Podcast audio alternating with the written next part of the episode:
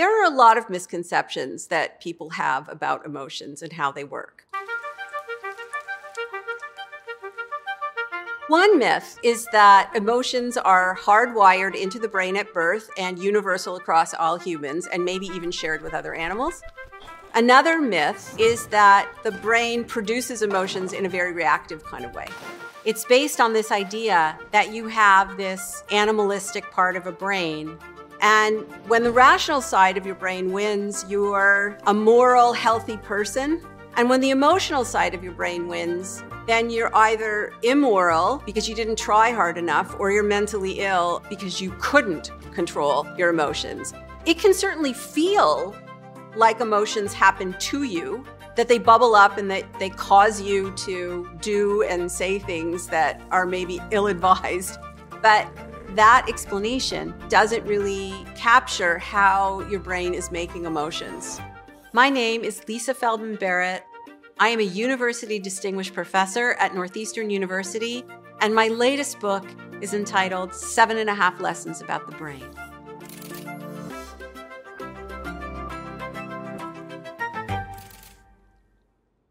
I've been studying emotions for about 30 years. So, right off the bat, I should tell you scientists don't agree on how to define emotion. Like, everybody agrees that we have emotions, but nobody can agree on the definition of what an emotion is. So, there's great variability in emotional lives.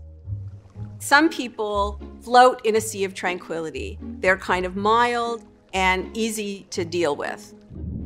Other people tread water in a tumultuous sea of emotion.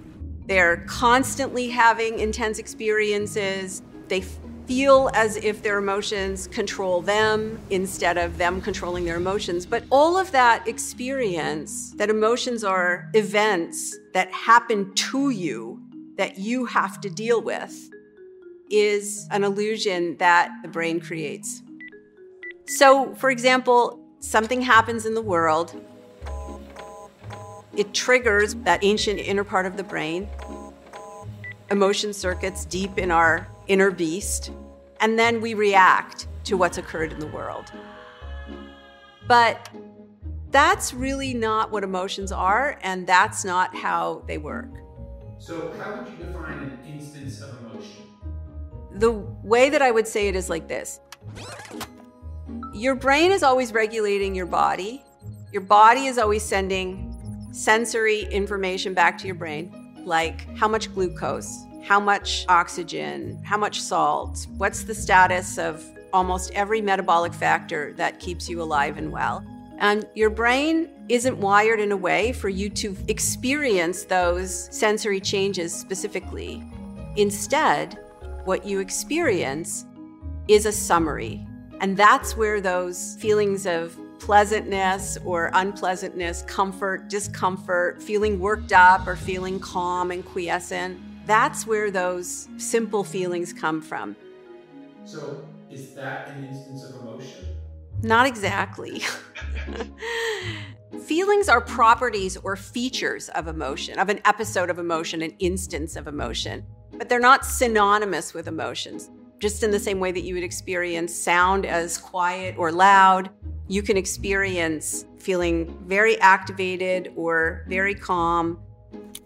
And what your brain is doing is telling itself a story about what is going on inside your body in relation to what's happening in the world.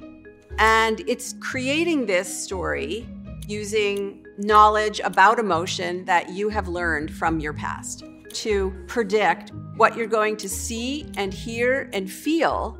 That's what an emotion is. That's what an instance of any emotion is. But it's also an explanation for how every thought, every feeling, every decision, every action that you ever take in your whole life is made. So, why is it important? When something goes wrong, you need to use your explanation as a tool to figure out how to fix things. For example, in depression, you're metabolically compromised because your brain believes there's a metabolic problem in your body. And the symptoms of depression are the consequence of the brain's attempt to cut costs. So you feel fatigued or you feel unpleasant. You feel like you can't concentrate. You can't move because moving your body is really metabolically expensive. That's where depression comes from. It doesn't necessarily mean that there's something wrong in the world or with you, although sometimes it does mean that. So part of managing your emotions is figuring out when unpleasant feelings are diagnostic about something in the world and when they're just simply an indication that things are uncertain or that you're doing something really difficult. If you understand that the brain's most important job is regulating, coordinating the systems of the body, then you start to think about the treatment differently. The fact that emotions don't happen to you, that your brain is making them, and that your brain is using your past experience as fodder for predicting what's going to happen has really big implications. The first really big implication is that you are an architect of your experience. And that doesn't involve breaking predictions. It involves seeding your brain to predict differently.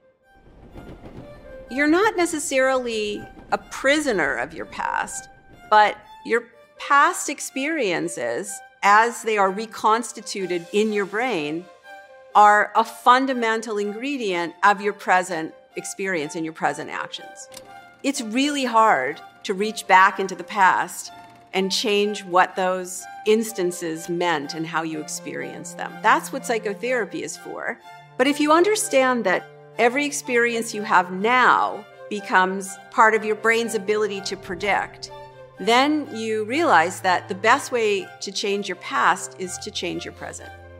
So, just in the same way that you would exercise to make yourself healthier, you can invest energy to cultivate different experiences for yourself. You can learn new things, watch movies, read books, even maybe act in a play that would require you to have different experiences that get you outside of the normal range of what your brain would predict. Because if you practice these things that you learn, they become more automatic, and then your brain just uses these new experiences to predict differently in the future and for you to act differently in the future, which gives you the opportunity to be different than you are right now. Not everybody has as much control as they might like. but everybody has a little more control than they think they do. When you enter this world as an infant, you're not wired full of memories that your brain will use to predict. Other people cultivate your world, and as a consequence, they are wiring your brain full of experiences that your brain will then use to predict. You didn't have a hand in creating that world, and you're not responsible for it. But as an adult, you can make decisions about what you experience now. You can make choices about how you act.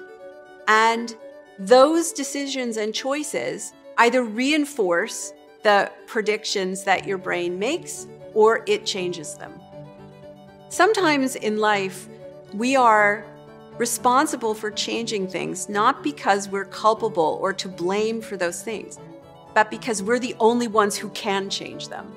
And that can feel unfair. And it is unfair in a certain way.